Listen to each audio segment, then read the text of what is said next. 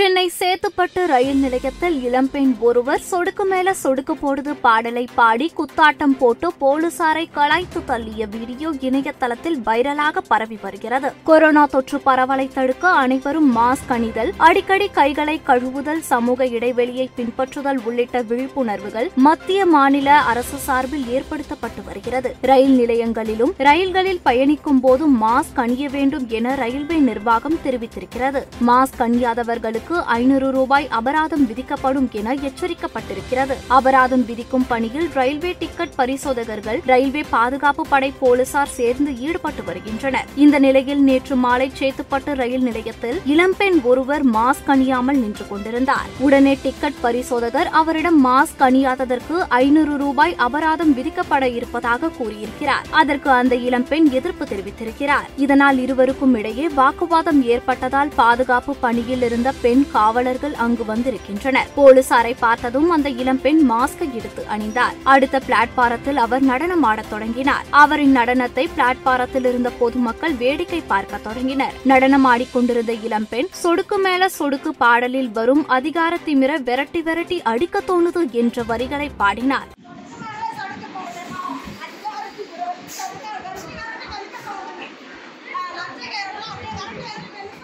உடனடியாக அந்த இளம்பெண்ணுடன் போலீசார் பேச்சுவார்த்தை நடத்தினர். அப்போது அந்த இளம்பெண் போலீசாருடன் கடும் வாக்குவாதத்தில் ஈடுபட்டார். அதனால் பொதுமக்களும் அந்த இளம்பெண்ணை சமரசப்படுத்த முயன்றனர். ஆனால் அந்த இளம்பெண்ணோ போலீசாருடன் சண்டை போட்டபடியே இருந்தார். அதை பார்த்த டிக்கெட் பரிசோதகரும் ரயில்வே பாதுகாப்பு படை போலீசாரும் என்ன செய்வது என்று தெரியாமல் சில நிமிடங்கள் யோசித்தனர். அதன் பிறகு இளம்பெண் அபராத தொகையை செலுத்திவிட்டு அங்கிருந்து புறப்பட்டுச் சென்றார். மாஸ்க் போடாததற்காக இளம்பெண் ஒருவர் பொது இடத்தில் நடனமாடியதை அங்கிருந்தவர்கள் சிலர் தங்களின் செல்போனில் வீடியோ எடுத்து சமூக வலைதளங்களில் பதிவு செய்தனர். தற்போது அந்த வீடியோ வைரலாகி வருகிறது.